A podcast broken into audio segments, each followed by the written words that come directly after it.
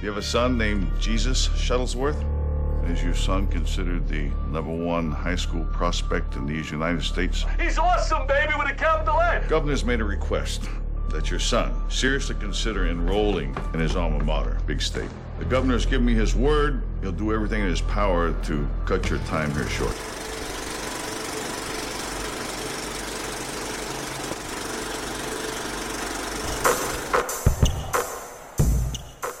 What is up, everyone? We are back, finally, Yeah, for episode two of Hoop Cinema. I just love your excitement.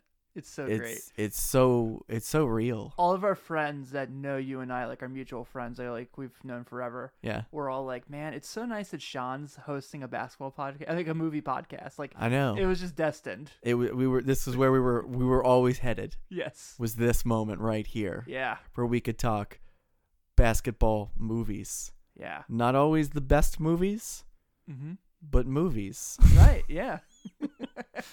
so we did Space Jam. We did. uh, literally a month ago. Uh-huh. Um, a lot of fun. We talked. We talked about pretty much everything Space Jam. Yeah, we left out a few details that were like big parts of the movie, but that was because it was our first time putting this together. Sure. The one sure. thing everyone was like, "Why didn't you guys talk about Michael's secret stuff?" And I was like, "Fuck, you're right." Yeah, you know what? It's you know, and I could sit there. We could we could you know watch the movie and then immediately go after, and we'd still not remember Oh, things. for sure. So- Instead, we just talk shit about how he lived in a public neighborhood. Sure, sure. that was like the big the big plot hole right there. Like Yeah. here's Michael, and there's his normal neighbor who works Right. for the post office. And there's his neighbor down the street who works at the Sears building. Exactly, exactly. So today we're doing a movie that is it's not a, this is not a kids movie No, at all, not one bit. at all. Um, film that came out in 1998 Mm-hmm. that I had only seen maybe three times before I saw it again the other day, and the last three times I saw it were on a VHS tape in 1998 or 99 when it came out. So it's been that long. It had been that long, and Okay. I and so we're talking. He got game. Yeah. a Spike Lee joint a Spike Lee joint. a Spike Lee joint. And I remember the previews for this movie when it came out. I was obviously really big into basketball during the mid 90s, the whole Jordan run and everything. So, uh, and there were a lot of basketball movies that were coming out or just sports movies in general for kids. And this was not one of those no, it's not. at all. Um, but I was intrigued because, uh, for for one, it was a Spike Lee movie Mm-hmm. who had you know uh, you know done Michael Jordan commercials, things of that nature. Mark on- Blackmon. Yeah, my, yeah. And uh, the other thing was was it had a current NBA uh, you know player Yeah. in the movie. So um, I was very excited about it when it first came out. Where were you, where were you the first time you saw who uh, he got game? I was gonna say Hoop Dreams.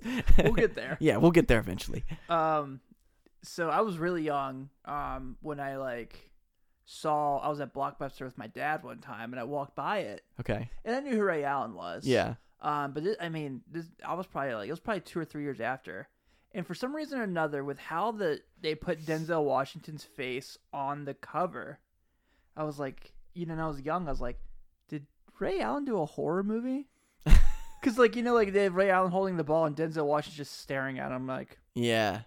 and you- so I was like, oh, okay. So I actually really didn't watch the movie for the first time till I was about sixteen. Okay. And I was like, okay, cool. And I was like, you know, I was like, I guess, Yeah. you know. But when I got to when I was like my twenties and Yeah. I watched it a few times, I was like, I love this movie. Yeah. I think the casting is excellent, which I know we're gonna talk about these things. Sure. The music, you know, the story, um, especially being a college basketball writer, you know, you kind of are like seeing like how much it's a it's a metaphor for like big big college basketball, Yeah. but still it's like you hear these stories all the time. Oh yeah, this is stuff that really honestly happens to people all the time. So, so I saw this when it first came out on VHS. I probably rented it one of the first weeks it came out. To be completely honest with you, because Yeah. I was I was ready for any kind of basketball movie when it came out, and I distinctively remember I watched the whole thing. Uh, you know, and th- those were the days when you could watch a movie uninterrupted, uninterrupted when you weren't looking at your phone Right. you know so i remember watching it and but here's the thing so i hadn't seen it in almost 20 years until la- this last week um, and i remember it being much darker than i remembered it Yeah. you know, and and watching it again, it really wasn't as dark as I remembered it. I thought it was just a really really dark movie, and I didn't really understand the ending. Um, and the way that I remembered the ending was not the way the ending actually was. So, and, and we'll get to that later Sure. but uh I was, you know, watching it again. It's it's a little bit lighter than I remembered it. Uh, but you know, for the time it came out, I thought it was a really, really dark, dark movie. And um, Which kind of plays to my point of like I thought it was a scary film when I was young. yeah, Like, yeah, yeah. You and see the cover of the box and like Sure, sure. And uh, I mean, it's one of those movies. Um, it's it's shot differently than a Mhm. lot of other other movies at the time, and which is great. and it's 100% probably the most underrated Spike Lee movie that that's ever been released. You know, I mean, it's I'm not gonna say it's Yeah, it's know, not do the right thing. it's not do the right thing. It's not even Black Klansman, which I still need to see. but it's it's it's definitely better than Girl Six. So so we'll go we'll go with that. I put it above Bamboozled. Bamboozled. No, I haven't seen that one. Yeah. Okay. Um, and Bamboozled's amazing. It's excellent. Okay. excellent. Um, but I really think that like the cultural aspect of Spike Lee's films are always so on the point. Always. And I think this film just goes taps. It was, you know, we had seen him, like you said, he did some of the Michael Jordan commercials. He was the Mars Blackmon character. I have a pair of Air Jordan 4s with the Mars Blackmon logo on them. Pretty hard to find. That is pretty hard to find. Yeah, and so like you know that's a huge thing. So this was him really tapping into like a full basketball culture because Do the Right Thing had sports references. You know, Oh yeah. um, he was wearing the Dodgers jersey. Um, the guy who ends up playing Gus Fring in Breaking Bad is in the movie wearing Air Jordan Yeah. fours, and Giancarlo. yeah, Yeah. he gets him scraped and Yeah. like there, yeah. So um, this was really him like tapping full fledged into like the culture. Um, he takes on like the big world of NCAA basketball, and the you know we're gonna talk a lot about this. Like all the cameos in the film are just like they're running this fake Sports Center story. Shaq's interviewed, Michael Jordan's interviewed, I think Magic Johnson's interviewed, Yes. and it's like that was pretty crazy cool. Yeah, yeah. I mean, you got to think he got. I mean, there was a lot of people that wanted to, you know, help out with this movie. The cameos were, you know, unreal. He even got Jordan at the end. Yeah. You know, just for a split second. You know, he, he got what he could. Uh, Reggie Miller's in it. I mean, Mm-hmm. I mean, anyone he could get to do do cameos uh, in it, he he got. Spike had a lot of clout at that time. He did have a lot of. He, I think he still does actually. Oh, I agree. I think he still does. It was more than just being the guy at the courtside at Madison Square Garden. Exactly. It definitely was. It definitely was. So, so this is a movie, all in all, about a a gentleman who is the best high school recruit in the country, Mhm. or maybe maybe two, maybe three. We don't really know, according to Denzel. yeah. So, so this is about a guy who's being recruited to colleges who could also just jump straight to the NBA Mm-hmm. and this is a guy from a background who is is taking care of his young sister Correct. whose father denzel washington is in jail Mhm. and his mother is no longer with us so um you know you got a guy you got a kid basically trying to play an adult in this movie Mhm. who's trying to make you know serious adult decisions um that typically these kind of you know 18 year olds don't make Right. you know and uh being that he is so so young everybody wants a piece of the pie Right. if you will he's got an uncle who has He's like my ba- favorite character in the movie. the, the uncle is fantastic in the movie like i forgot about him I, when he thinks he's already getting money, so he's like, "Hey, send some some my way." Oh yeah, yeah. I mean, like immediately, this guy. So, so his uncle, who I did they live in the same apartment complex? Yeah, yeah. Okay, so his his uncle I think lived his uncle and his aunt pay for the apartment. or some. Yeah, yeah. So, um, he ended up. Uh, no, i no. The coach paid for the apartments. That's right. Yeah, Mm. we'll get to that later. But, um. Yeah, so his, his uncle is has been sort of I guess pseudo raising them since since his parents have been gone Yeah. and uh, but since uh, since then he has moved into his own apartment Yes. um, that we later find out was was set up by his coach of his basketball team another man looking for a piece Yes. everybody in this film wants Jesus. wants jesus shuttlesworth and that is the main character's name jesus shuttlesworth not not bible jesus No. at all No. so Which I also mentioned later in the film where they come up with that. why too. they come up with that exactly. Uh, Denzel Washington, it, it, and it's not really revealed.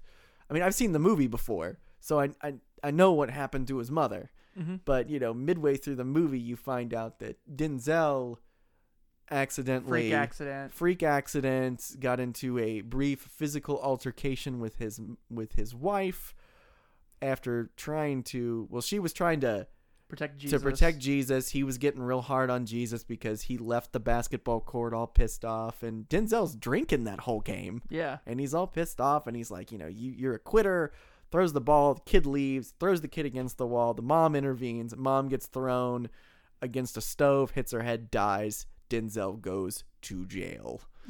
Um, that's kind of the gist of the story. So you got a guy who has a lot of of like true daddy issues. Like Yeah. true daddy issues. And on top of that his mother is not there who seemed like you know one of his biggest supporters. And his he's got a little sister he's also trying to take care of who's also having her head just filled with all of these uh, these leeches. That's like my favorite part of the sh- of the movie what is is how he's protective of her. And like there's that scene pretty early in the film when she's like, "I heard this and I heard this," and he's like, and he gets frustrated and he's like, yeah. don't listen to anything anybody Yeah, says." yeah, And you're like- exactly. and you're like, you know, and that it, it like immediately like jumps into that like older brother protective brother relationship. Exactly, exactly. But he's not like that with anything else, really. He's No. not like that. He's very cool with everyone else. Um, and the one thing that I really like about um, the character that they bring up, there's a lot of, uh, there's a really cool like set of vignettes with the players Yeah. that are on his team. Um, that are all played except for one, all played by what were current NBA rookies at the time: Walter McCarty, um, what was the other one? Uh, John. Um, it was like all rookies from 1996 and 1997, and it was just uh, Travis uh, Travis Best. oh my 'em. god. John Wallace.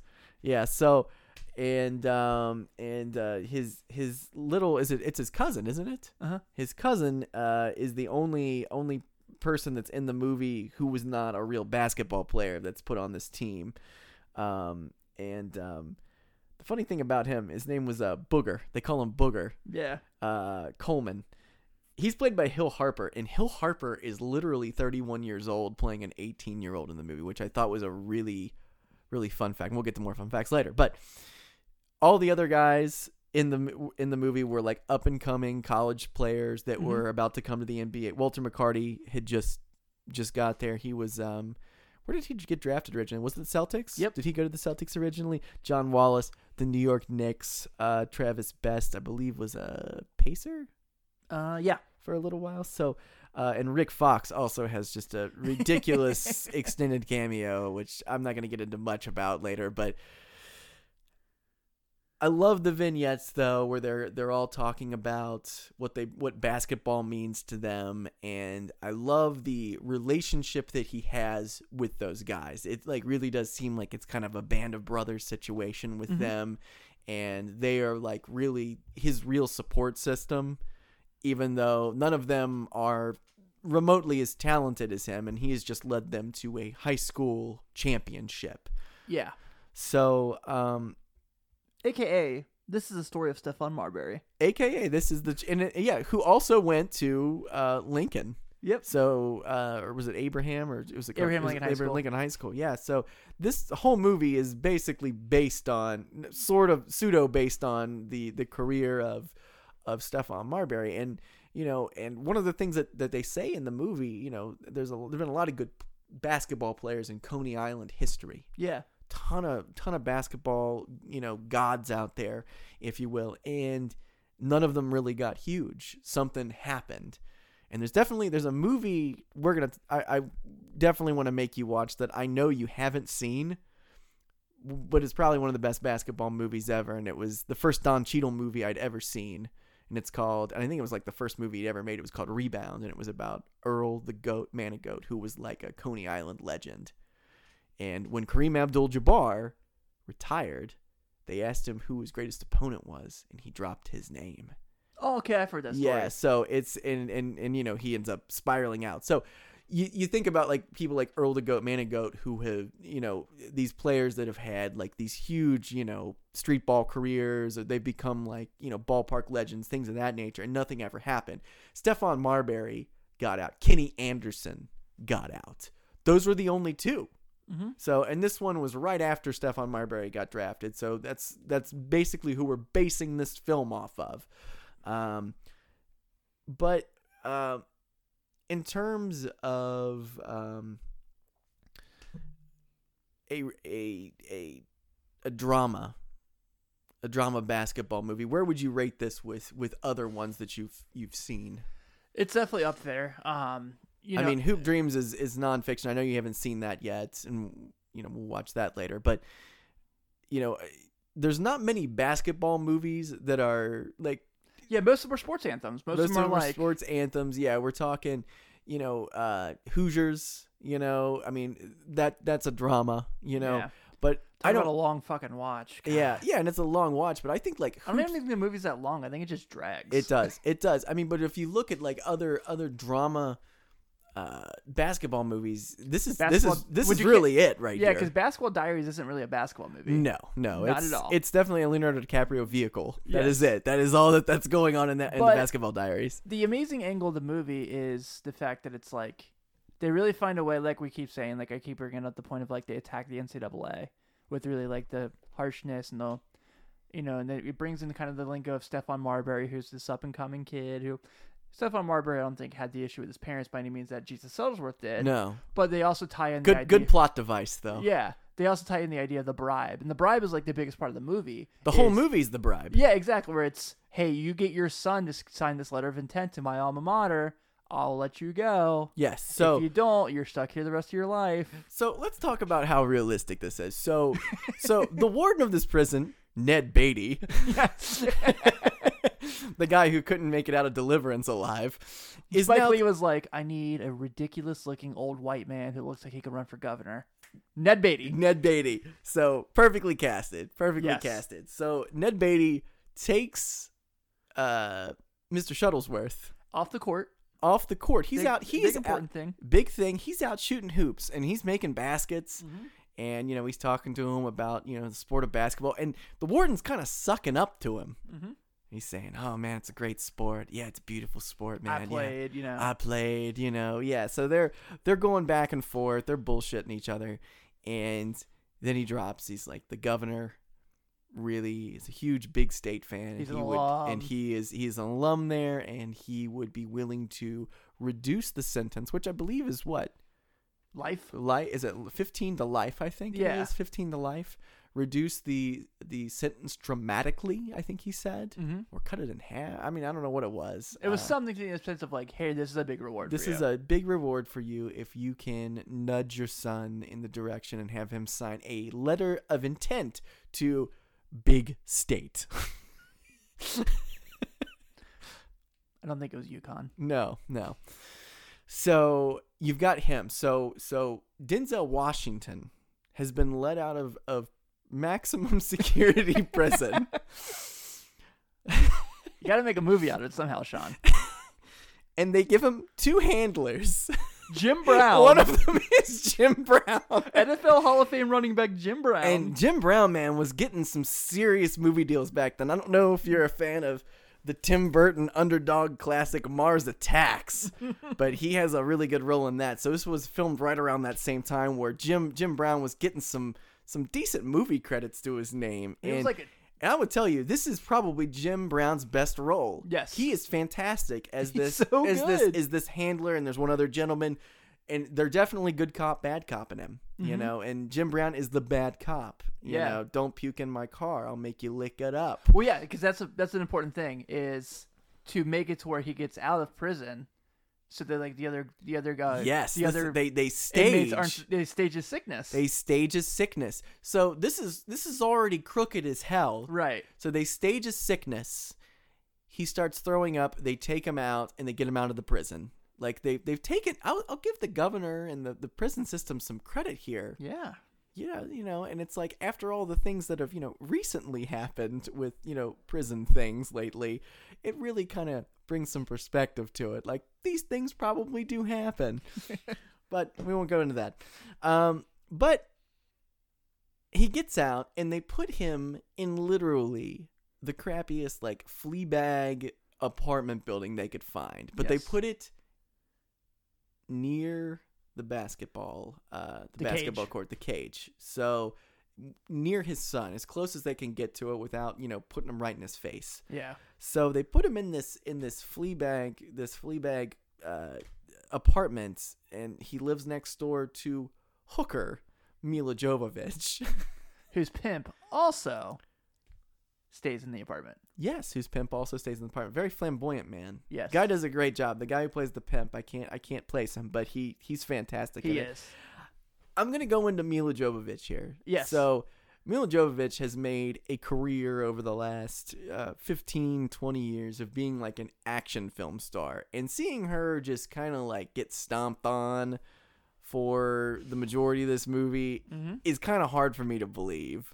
It's like this is the girl. I mean, I mean, when you think of Milla Jovovich, you're thinking, you know, obviously the like 10 volume Resident Evil series, which only needed like maybe one movie and that was it, but they just kept making them. And Well, somebody, the video games were selling. So. somebody kept paying to see those movies after the first one came out. And I, I just saw the first one a couple of years ago and I was just like, why did they make more of these? Mm-hmm. And not just like more than two or three. I mean, it was just, it was crazy. But, anyways, and then of course she did the fifth element which is another like kind of science fiction classic so seeing her in this movie is kind of a i don't buy it because it's just it goes against her character type because she's always playing this this badass action star and everything that she's in um but she's playing a hooker who you know denzel washington's kind of cozying up to her he doesn't have any friends or anything you know he's got a lot of remorse obviously for you know the you know the killing of his wife and and all that but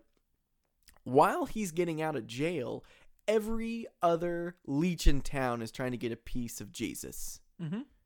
you know the uncle the uncle wants a piece and The uncle's the best part. he is he he is going after like, the money he's like, can I get some money? I just need you. To let, why don't you let me wet my beak a little bit? yeah let me wet my beak just a little bit and like he's like really really Wet my beak? wet my yeah But yes, like there's you know everyone's you know trying to chime in. The coach is like playing it cool, like yeah, Jesus, you know, the, take the, your co- the coach they, they don't reveal the coach's hand until a little bit later in Yeah. the movie and he's also you know don't, going after this as well but um and then of course let's let's not forget his girl Lala. Lala. played by Rosario Dawson. yeah and i totally forgot she was in that movie until She's incredible. she is great in this movie she's Yeah. fantastic I put it up there with like Clerks two for her. is is she in clerks too She is. i didn't know that Yeah. Okay, okay. Yeah, I, I didn't I didn't put together that Rosario Dawson was actually in the movie in in in He Got Game until the other. I was like, oh my god. I was like, Yeah. you know, I hadn't seen it in a long time. so hasn't it's- aged. No, she looks she looks great. Um, so she is his his girlfriend, kind of his confidant, and she immediately says on one of the first meetings they have, and you can tell they have a very strong relationship. Mm-hmm. She's very lovey dovey with him. She's very protective of him, and she immediately goes The agent route. goes the rage eight. She says, "Look, I've got a friend of the family Mm-hmm. who wants to talk to you. He's an agent. He wants five minutes." Jesus says, "No, I'm not talking to any agents. I told you I'm not doing that. I'm not going that route." And she's like, "Please, please, please." And eventually he does. He finally he finally does it. But Also a huge scene in the movie. huge scene in the movie. Huge scene.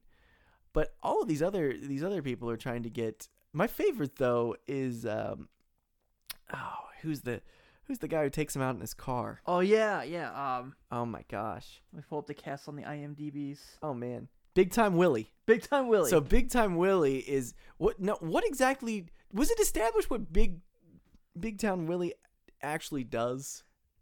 He I just he he- was like a caretaker, basically. He's a caretaker. He's he drives in a really sick convertible. It actually says I think big time on his on his license plate, and but he's also like telling him like don't fall down these holes. Played by Roger Smith. Yeah. Yes.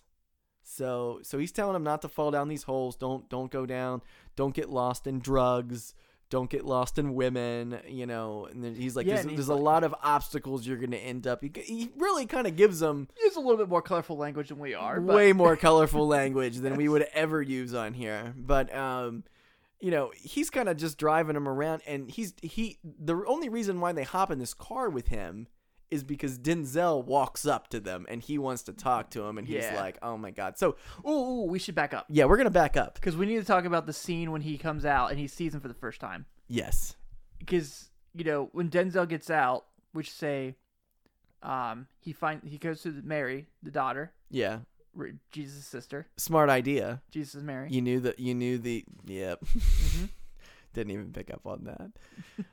yeah. So he goes immediately and tries to reestablish his relationship with the the younger daughter, yes. who obviously she misses her dad. It's her Right. dad, so she's a little bit more, you know, receptive of him coming out of jail. But she's kind of like, "What? What are you doing out?" Right. You know, it all seems kind of funny. But then the scene where they he's like, "Let's go back to the house," and they go back to the house, and then Jesus shows up at the house, and you know, the only thing I don't like about that scene, like. Ray Allen doesn't play it as like super shocked. Like when he walks Right. in the door and he sees him, like He's just kind of mad. he's just like I told you not to let strangers in the house. yeah, like immediately, like, but he's not like. There's nothing that's that's that's really like shocked about the the the the event for him. It's like your dad's out of jail and he's in your house with your your sister and like I don't know. I don't. It's like one of the one scenes I just don't think he plays it off well enough. I don't. I don't. I don't like how he plays that scene at all. I agree because I think truthfully through this film, I think Ray Allen actually does a really good acting job for being a Oh yeah, first time actor, Yeah. everything. Yeah, yeah. I mean, it's he does a he does a fantastic job with pretty much everything in it. I mean, and you can tell he's this is definitely like a first acting job for him. yeah. It's But- certainly better than when Darius Miles was in that like one MTV movie. Oh, I don't even know what that is, but now I want to watch it. Yeah, Okay. it's like the perfect score or something like that. Yeah. Yeah, Anyway, I don't know that one. so you know they have that scene, and then this is when he sees, keeps like Jake Shuttlesworth keeps turning up, Denzel Washington's character, and he keeps finding ways to avoid him. So he's at the cage. He says, "I'll be at the cage later." He shows up at the cage, where another huge part of the movie is he gets some money from the security from his guards. Blows the entire money. Yes, on are So- Jordan 13s. Air Jordan 13. He got games, which I have in my hand right now. You do. They, the they can't they can't see it, but they believe you. Yes, They're which- there. I'm looking at them, ladies and gentlemen. I love when he's in the They're sh- beautiful. when he's in the shoe store, and the guy that goes to help him put him on his shoe, it's on his feet, and he goes, he sees the ankle brace, and he goes, "Oh yeah, that's um for my uh arthritis." Yeah, yeah. and he's like, "Yeah, my brother has the arthritis too." Yeah, yeah, like he totally plays it cool. He's like, "That's fine. I don't care. I'm gonna get a shoe. I'm gonna get a shoe sale right now, so that's Yeah. fine." So But he buys those to impress his son, exactly. you know, and it's it's definitely it's the newest Jordan at the time. So that's, yeah, I don't that, think it actually was worn in games yet. Yeah, in real NBA yeah. games. So, and immediately when Jesus comes out on to the floor, he immediately says to him, "I see you have the new Jordans." While he is wearing the black and white Foamposites, Yes, made famous by, of course, Tim Duncan and Penny Hardaway. and Penny. Yes, yeah, he did. He, yeah, of course. Yeah. Of so yeah, Dunk. But you're right. Duncan in his like in his fir- first run with the Spurs, before his time with Adidas, had the white the white ones with the black swoosh. Yes, yes. And they were like a really popular Foamposite for a long time. So he's got the shoes. He's making his move, and Booger shows up too. He Mhm. brings Booger with him. He's like, Booger, you got taller, and Yeah, he's basically kind of kissing Booger's ass a little bit, and Booger's like real excited because he says that he's been taller. He's taller than he was before, and you're working on your game. working on your game, and you know, so kind of tries to, you know, he's he's playing the game really well because because he hasn't revealed his cards yet either. He's playing the John Calipari game. He's playing the John Calipari game. well, minus the jail time. So um this is this is when he reveals to him they go on a walk and he reveals to him that the reason why they named him Jesus was not because uh, it wasn't, you know, the biblical name, it was Earl the Pearl Monroe. Well, that's like my one of my favorite quotes in the movie Yes. is when he goes, "Why'd you call me Jesus?" Why'd you call me Jesus? He goes, "It's biblical," and he goes, "Oh, you don't say." Yeah, yeah. So so and it was because of Earl the Pearl who was who was called Jesus and then eventually Black Jesus by the media as he said and uh and and that's and that's how he got his name. So he was really named after Earl the Pearl Monroe. Yeah. And he stresses in the film that it wasn't he's like, man, he's like the Knicks cut him back. You know, they, they, they put the straps on him and, and but he's like when he was with the Bullets, man, he was he was the greatest. So yeah. you And know a lot of people do believe that. Oh well, yeah, he was a better player on on the Bullets. Yeah, I mean, So, also in this time is when, because the the big theme of the film obviously is he's making his college decision, and the thing that kind of keeps the story going is everyone says, "Do you know where you're going yet? Do you know where you're going yet? Do you know where you're going yet?" And he even Jake shows with a, like earlier in the film before this scene asks him that, and he goes, "Oh, you're just like everyone else," and he says, and this one he says, "I want you to a big state," and he goes, "Oh, you're just like everyone else." Is like what everybody else is saying. He's like, "There- "I'm not everybody. I'm your father," basically yeah, yeah, and that's like a huge part of the film too. So this is that scene when they're walking down the boardwalk, yeah, and they have that conversation of like, "I want you to go here," and it's kind of starting to come out more and more of why. yeah. and- And then he and then he tells them, he straight out tells them, it you know they're gonna reduce my sentence, and you know Jesus is like, I don't care if they reduce your sentence or not. Yeah. you know, basically, you know, no, you know, you're just like everybody else, but. You know, and Denzel is, you know, he's playing as, you know, Denzel, Denzel was already an amazing actor. he was already an amazing actor, but this is one thing that I've noticed about Denzel Washington in this movie. Denzel plays a completely different character in this movie than he does in his typical Denzel Washington films. Yeah. He's a different kind of guy. And I feel like the whole movie, the whole movie, I kept wondering if Mark Wahlberg's persona was dragged off of Denzel Washington's character. Like his everyday persona. Because the whole movie, I just sat there and thought to myself, I'm like, if Denzel would just walk towards the screen and just say, say hello to your mother for me, that would be perfect. Like he is, like Mark Wahlberg's persona is so much like the persona of this character that Denzel Washington portrays in this movie. I mean, like to a T. Like, because it's it's not it's not Denzel. Like Denzel, like kind of loses himself in the role. He is a different character. This isn't the Equalizer, Right. Or any of these other like. Remember the Titans. Remember the Titans. It's American not, Gangster. yeah, like he has all these typical roles that he has done over the years, and this is just completely different. And he's great in it. Yeah. And like I buy that he is this character the entire I did movie. too. I did too. I think I well, actually in my notes I put um, Ray Allen a really good first acting job. Denzel Washington already an outstanding actor. Yeah, yeah. He's I mean, and you had to have when casting this this uh part, you had to have a great veteran actor to bring this all together. Yeah. Because if you if you got some other you wouldn't you, you, you can have a, a newbie actor, but you gotta have someone great to make the whole thing glue together. And that's what they do in this movie. And he got, you know, uh you know, and he got he got a few other, you know, big name actors. John uh Turturro. Yeah, John Turturro- Turturro's Turturro- playing the Turturro. coach. Yeah, he plays one of the coaches who tries to you know, pray and do a whole bunch of stupid stuff with him to try to try to get him to sign. But uh, it's just it it's funny, you know, looking back at you know we already talked about Well- Rosario Dawson being in this. I mean, there's just there's so many. I mean, it was one of her probably first acting roles, but there's so many good actors in this movie. Yeah, there is, and I think that's you know, like we said, the cast just like is just awesome. And- Everything. and, Bill makes it- Bill Nunn is is Perfect. Uncle Bubba. Yeah, he's he's He's so fantastic. funny. Yeah, he is. He's he's com he's comic relief in this film. Yeah, because he is basically like, my nephew's gonna make some money. I'm gonna make. I'm taking care of him. He owes me. exactly. Yeah. Um, I want to talk a second about the recruiting scene. Okay, which one? So the one when, uh, well, first I want to talk about the Sports Center special Okay. that they do on him, where they're making him look like, like he's this really excited teenager. Exactly. And they're profiling the team, and he's doing like his like, "My name is Jesus." Yeah. What? Yeah. Yeah. And he did like that whole thing, and that's when they bring in like they have Shaq, they have Reggie Miller, they have Michael Yeah. Jordan. I think they actually have. It wasn't Kobe. It was um. Was Marbury? It was somebody else. Anyway, Yeah. anyway. But so that was always cool. But then like the recruiting scene where all those college coaches, so Dean Smith, like Roy Williams is at Kansas at this time. Yeah, he is. Rick Pitino, Robert Patino's a bust. He's he. They show him, but he's John Chaney, John Thompson. Yes, So it's like It's all, all, the big ones. yeah, and that's all I was like, oh, except for Coach K. yeah. He was the only like major like not major college coach that wasn't included in that scene at the time. My favorite part is George Karl, isn't it? Yes, And- got in a young looking George Karl. Yeah, and I almost like- I was kind of taken back by it. I was like, man, I forgot that he looked like that at one point. This is before he like admits in his book that he hates Ray Allen in real life. Yeah.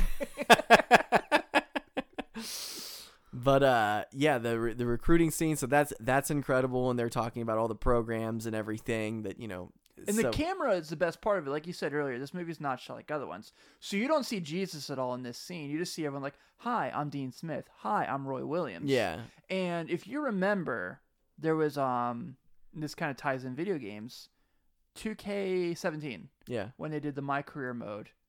There was a, it was produced by Spike Lee, yeah and they used that scene when you're the guy picking colleges to go play at. They- yeah Yeah, he used the Yeah. same thing. He's Yeah. same camera angle, same everything, just for a video game. yeah yeah i guess he kind of recycled that didn't he Yeah, which that's that works the the old classic um, Dusty Rhodes rule that you can. I mean, Jim Cornette rule that you can use in like in real life. Everything's fresh after seven years. Yeah, that's that's true.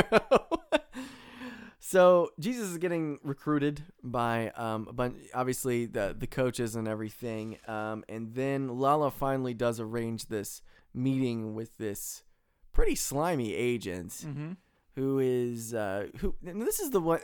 here's one of the things like I didn't get. So she's with She's this. like sleeping with him. No, she's with this. Yeah, it's, well, it's not the agent though. It's it's I guess the family of the friend or whatever, the family friend or whatever. I, I don't know. I don't even know what that guy's name is. The bald guy she's with, but they all go there, and it's like you know Ray Allen knows that Rosario Dawson is messing around with this other guy. It's like why is this other guy always around? Right. Like, I, I would make you pretty suspicious, I think. But he goes over there anyway. Even you know, she's like, "Please," you know. And this guy takes him to his house, and he shows him all of his cars. He shows him his basketball court in his in his house. He tries to give him a Rolex. That's what he said. It was like fifteen thousand dollars Yeah. or something, like twenty thousand dollars. And he's not taking any bribes. mm-hmm. He's not taking that. He's looking at the cars. Obviously, he's thinking about it. He's like, you can have this, you can have that, you can have all of this, you can have a bigger house than me, everything. And he's not buying it. Now they walk out onto the balcony, and right below them, Lala is like full on making out with this guy. And if you're looking at the shot, it looks like Ray Allen can see exactly what's going on, but and the agents, you know, giving him more like things that he can give him. You know, oh, you know, he's like, here's here's you know a contract, sign it. We can get you into the NBA. I know that there are teams in the NBA that want to draft you now, and he says contenders. So it's like, what kind of contender would have the number one draft pick? Yeah. Come on. This isn't the 1980s when the Lakers traded to get the James Worthy pick. Exactly, exactly. So that was a little bit not believable on my end. It's like Mhm. it's like you're not like, and it'd be like now like going the Phoenix Suns, a contender, are very interested in you, you know, and it's like mm, You want to go to Cleveland? yeah. So that that was the one thing I didn't get, but he's he totally just blows this guy off. But then he goes to meet with Mister Rick Fox. So the college visit. the college visit scene. There's two scenes here that are extremely volatile to this film. okay. So while Jesus Shuttlesworth is on his college visit, Jake Shuttlesworth meets Lala, Yes. and he has a conversation. He's like, "Do you know where my son is?" And she's like, "I don't know." He's like, "I think you know." And that's when he beats up the he, he beats, beats up her new boy, her boyfriend, her other Yeah. guy. her dude on the side. yeah, Yeah, because he tries to do it, and he punches him, and then he runs. Just, I mean, and I mean, like really, really plows his face in, Yes. you know, and and it's it's actually it's a great scene because is. because it's like one of those it's one of those things like he's he Jake knows Denzel. J- yeah, Denzel's not dumb. Denzel's not done. He knows exactly what he's like. Lala's a Jake leech Shuttlesworth's as well. been around. Yeah, yeah, and he yeah. even talks about it. He, Yeah. there's partners. He's He like, says that girl he's- Lala is bad news, you know. So Yeah. yeah, so it's uh, so he does he does do that. So he goes. to yes. So Rick Fox is his. So when they, when they He's when, like an ambassador for this college. when college. kids visit programs, they have kind of their like, there's um I can't trying to think what the word was like, their um, their tour guide. Yes, he's like the visitee, so he's on the team, and he takes them around. He's showing them campus. He takes them to the court, to the basketball arena, where they do the thing where they play like the jumbotron, and That's how they get you. Just Yeah. playing that jumbotron. and they they put the put your name in the big lights. they put the fake crowd noise on. yeah, yeah. They're really they're really They're- putting they're it out. And it. John uh, John was it Tur Turturro? yeah. Yeah, he's he's the coach on the team, and he has them join hands and pray. You know, he's pl- playing he's playing the religion theme. You know, probably mm-hmm. because his name is Jesus, and he thinks that he's you know religious. You know, so I mean, like everybody's just trying to pull out so much bullshit Yes. to like get this guy to sign. But Rick Fox pulls out literally the big guns, So he shut around the, do- the the dorm room. shows him around the dorms, and literally drops him off in a room with two porn stars. They were completely naked. completely naked and he's like i'm just gonna go and i'll see you around and basically closes the door behind him and i was surprised to know that one of them was chasey lain who was famously there she was a, a subject of a song by the bloodhound group when i was growing up it was called the ballad of chasey lain so that was chasey lain and i didn't know that until i looked up stuff for this movie i was like oh okay so jesus has some fun with the ladies Mm-hmm. you know, whatever. And um, if you know what we mean. if we and uh, and then he goes back, and then he goes back, and um, at this point, Jake has kind of cozied up to Milla Jovovich, the the hooker. She has been beat up by her pimp, He also has aka Sweetness. sweetness. Sweetness has been beating her up, and he's kind of cozied up to her, and she's kind of cozied up to him, and they're both very, very alone Yes. and that's kind of what makes them work. However, the relationship really isn't. I don't know. They're not really connected enough. yeah, it's a very uncomfortable sex It's a very scene. uncomfortable sex scene, very brief, and then you don't see her the rest of the movie. Nope. Like they just like that's it. Um, She's like, gotta go. Resident Evil 14 is getting into production. we're in the pre-stage, the pre-planning stage of fourteen. I signed a 27 movie contract. I feel like at this point we need to have like a Resident Evil and a Underworld crossover because they both have so many. St- they're both of them are just they're they're they're one hundred percent movies that don't even need to be franchises. right. While we're at it, let's just a little Van Helsing. and I agree there. with Alex. He's we we've we've talked about this many times. Jurassic Park, man, like I- No, I, agree. like Jurassic Park. The first one is, Is- great. oh, It- awesome. It's one of the greatest movies of all time. Yes. It doesn't need any sequels. No, there's none. nothing to None. There's like you're not gonna. There's gonna be another one that's gonna come out in a couple years, and it's never gonna be as good as the original. They have went to Universal Studios I and they have they have changed the Jurassic I Park rode the ride. adventure to the Jurassic World adventure, I know. and no one's gonna remember Jurassic World. Nope.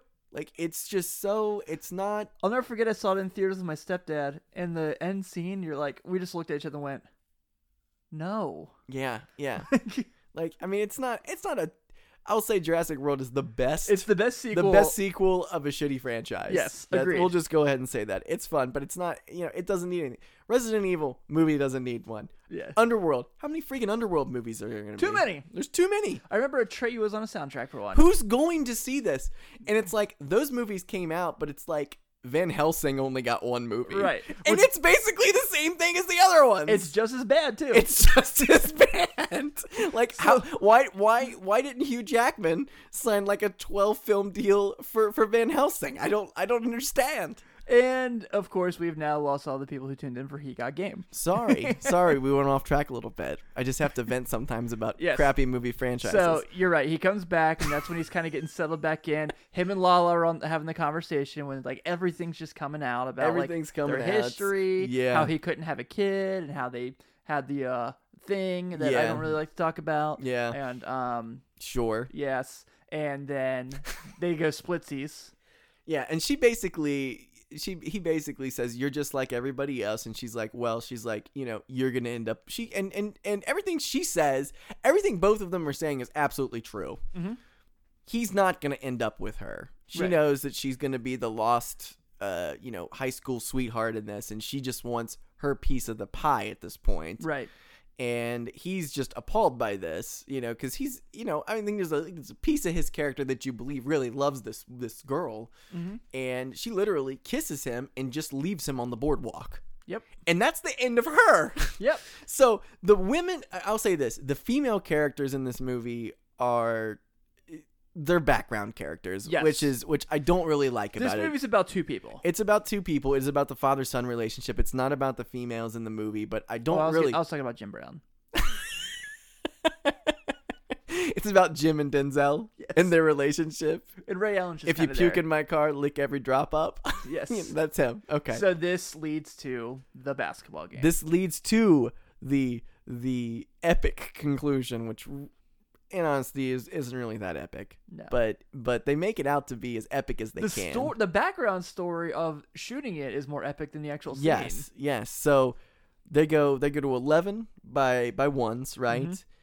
Ones and twos. Ones and twos. Denzel gets what five points immediately. Yeah. So the story is that Ray was told you're gonna beat him eleven nothing. Yeah, So he like kind of like eased off, and then Denzel made a couple buckets, and they kept it. Yeah. And Denzel is actually talking shit to Ray Allen. yeah, Like, yeah.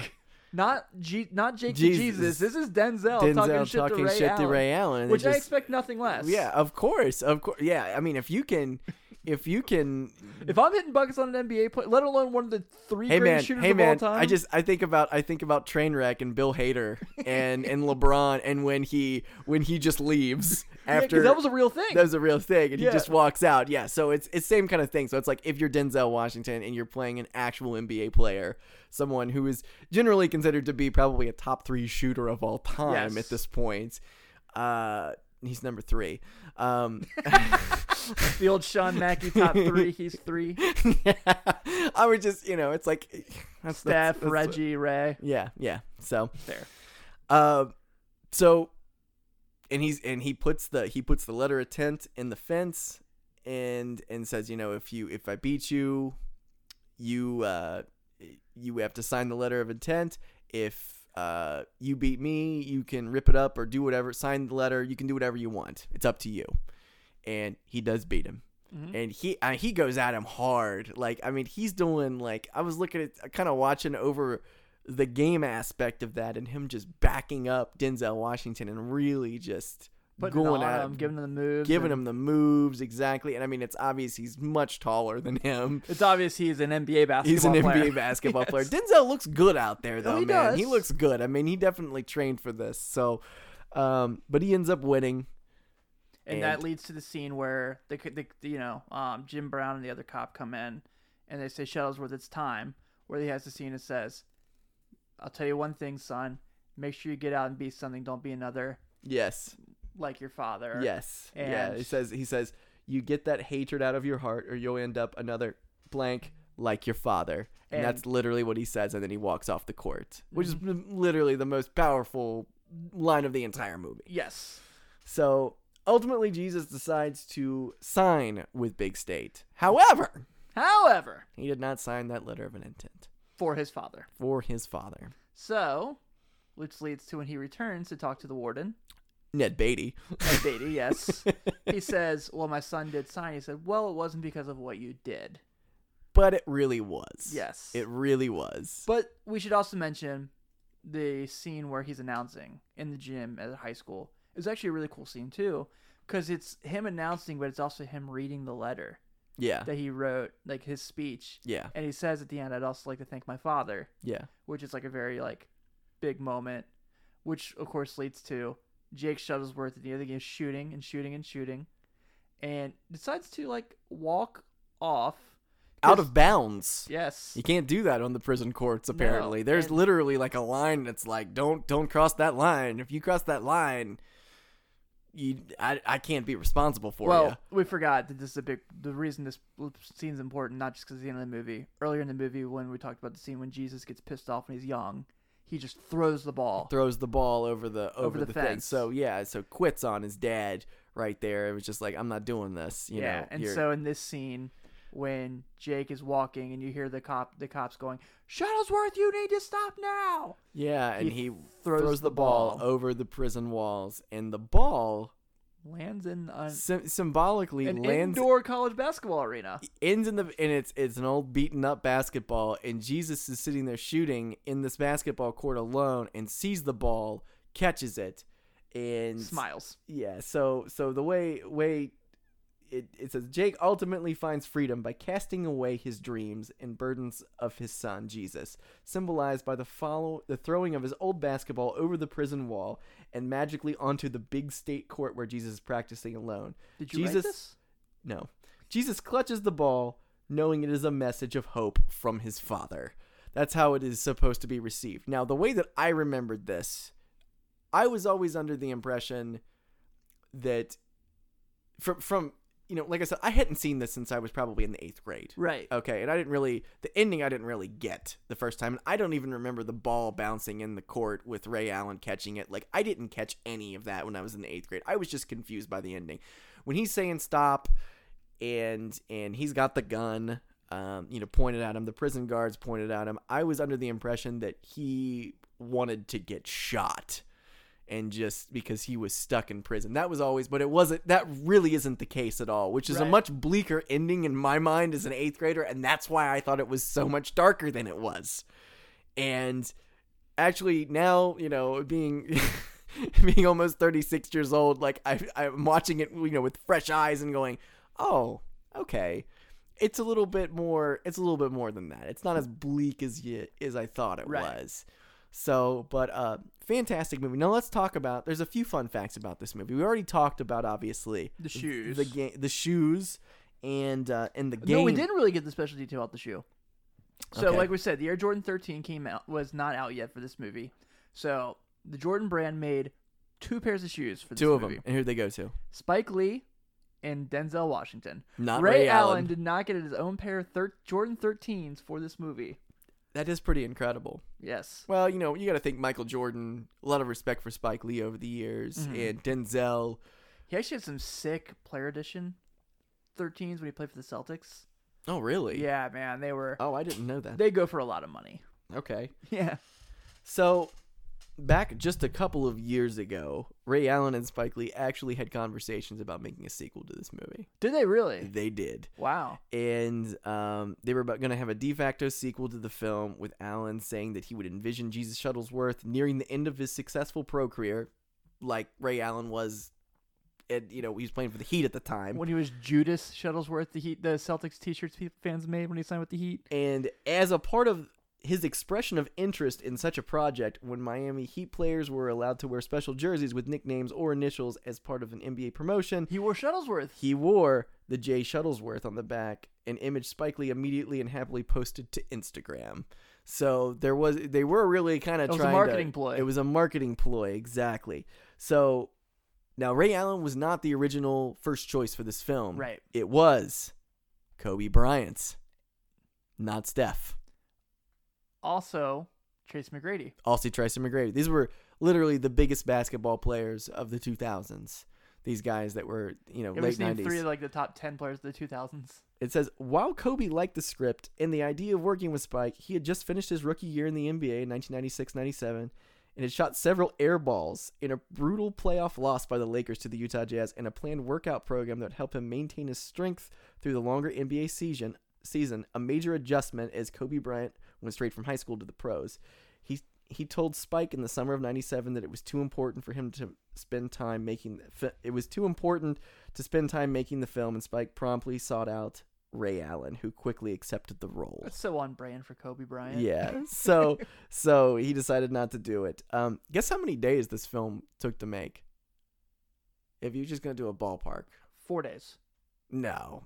Four, come on, four days. Kind of kind of B movie did you think it was? Waynesville was shot in two weeks. Okay, well this was shot in 23 days, which I think is Pretty quick. that's a pretty quick ass movie. To put in context, Space Jam 2 has been shot through the summer. Yeah, yeah. So I mean, well, any of these movies with you know basketball players when they they're shooting in the summer, they have to be shot quick. But 23 days is Crazy. not even a month. Right. So uh, especially a movie that, you know, this is a this is a good movie. yeah, it is You know what I mean? So you know, but you never know. Uh, as I said before, Hill Harper, who portrays Booger, he was a teenager in the film, was 31 years old, which is crazy to me. So like, that guy's He definitely looks like a teenager. and he, yeah, and I and I, I kept kind of look after I read that I kept kind of watching it and I was like, God, he looks like he could be 18 years old. I Yeah. mean, he was great. I mean, this guy's in his 50s now. That's just wild to think. Um, it was the first major motion picture written and directed by Spike Lee, not to have one of his own performances in it. So he was in it, and it's funny. You oh could, God, yeah. you could you could have probably just as well put Mars Blackmon in a movie.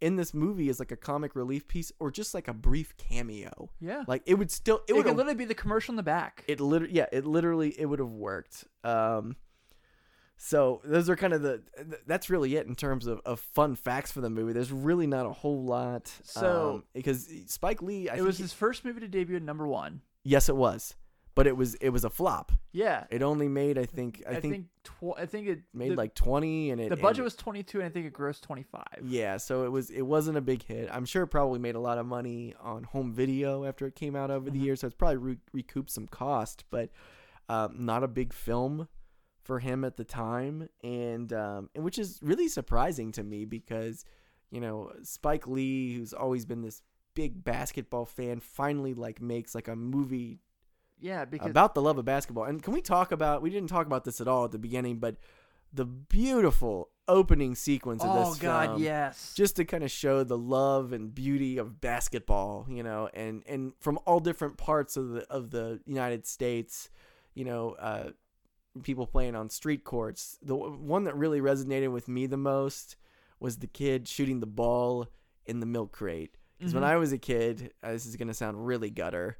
I didn't have a basketball hoop for a long time, and all my friends had these real fancy courts with a big flat, you know, Gorilla concrete goals. gorilla. Go- well, yeah, before it was actually before gorilla, gorilla goals got popular. Everybody had you know nice courts, and I literally, I'm not even making this up. I was so obsessed with hoops at the time that I had a swing set in my backyard, and I put a net on the monkey bars and shot through the monkey bars at my house and I had to shoot a soccer ball because that was the only thing that could go through it. So I would sit out back in my yard with no concrete and shoot through that. And I saw the kid with the crate and I was like, oh, that's my poor ass 20 years ago shooting shooting into the monkey bars. I had to walk to like parks to play. Yeah, well, I mean, yeah, I would have rather done that. Yeah. So, and we, I didn't even we we finally when I when I grew up, we eventually got a you know where I took you a few months ago. That church that's down the street from my house, you know, that we went and shot hoops at. Like that's where I went. I went just rode my bike there one day. I was like, oh my god, they put up a basketball hoop. This is great. It's right down the street from my house. I don't even have to have one in my backyard anymore. but seeing all those different places the the kids playing basketball on like the farms like dribbling the ball on the grass like to me that really just kind of rang home because that's what i grew up doing Yeah. like i was like playing true kentucky basketball we didn't have a court we were dribbling on dirt you know so i really kind of gravitated towards that Yeah. you know as a, Absolutely. as a guy who you know kind of roughed it through his childhood with that kind of stuff so but um just a beautiful title sequence i Yeah. mean it's it's just a it's just a but it's a i will say this he got game is a fantastic movie It's so good. it's so good it's that's why we definitely decided to do this this second one on it because it's just uh just a fantastic movie Yeah.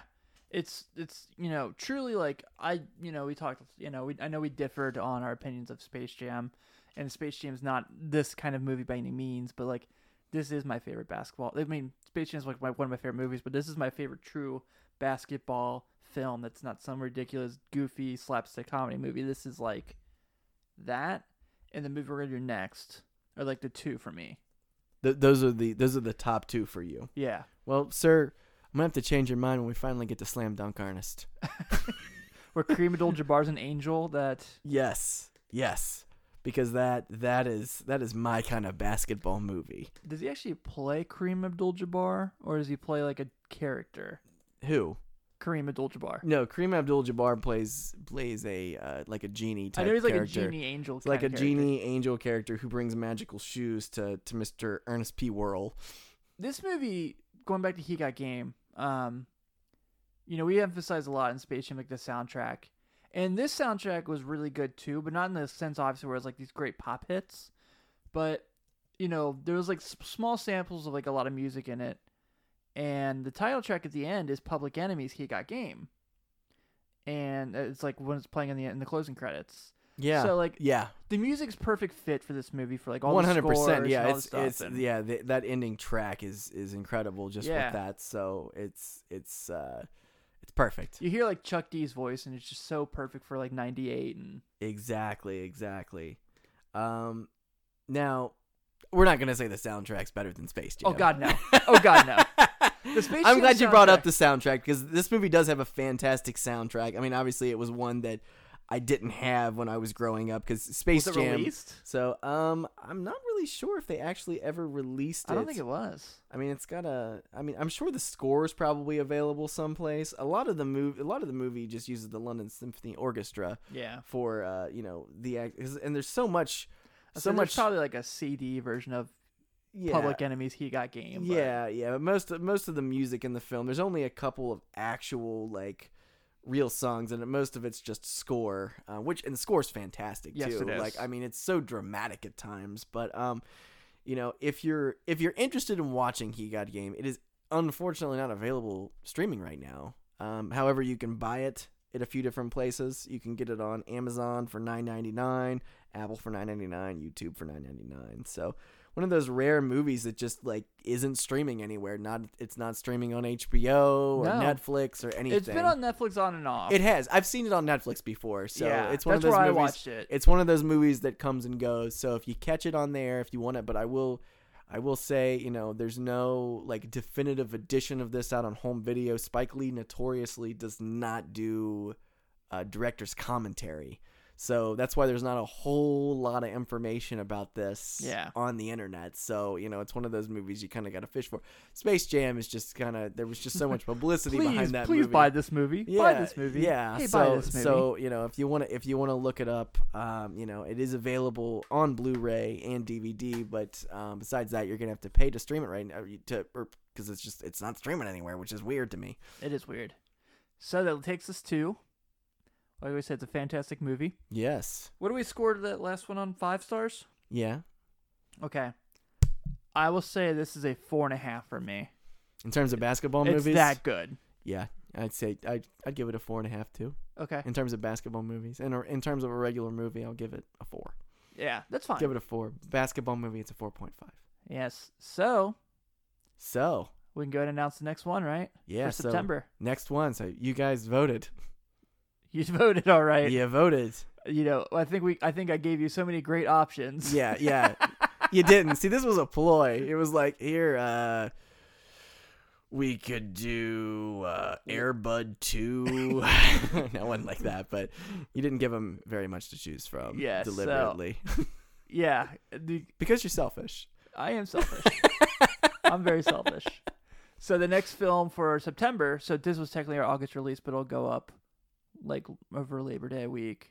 So technically come out in September, but it's our August release. Yes. So the September release will be Blue Chips. Yes. Strictly because the opening scene with Nick Nolte is one of my favorite scenes of any movies ever. It's so fantastic. And we'll, I want to talk about it. Like, I cannot wait to tell you guys about it. It's it's it's one of the best basketball. It's the best basketball coach scene. Actually, it's the best coach scene ever in in any movie. It's It's, fantastic awesome. and it's funny.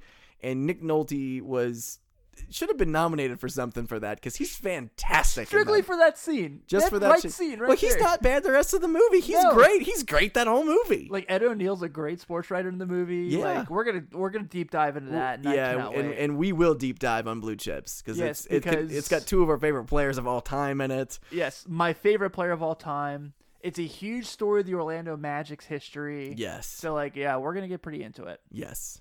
Perfect. So, without any more of us, you know, blabbing on, guys have a great, great, great night or morning or whenever you're listening to this. yeah, you can technically like the part of the fun about these Hoop Cinema shows is you can listen to whenever. There's you no can listen time. to them anytime and uh, literally any time in your life. literally anytime. Thanks for listening, guys, and we'll be back with uh, Blue Chips next month. Have a good one. See ya.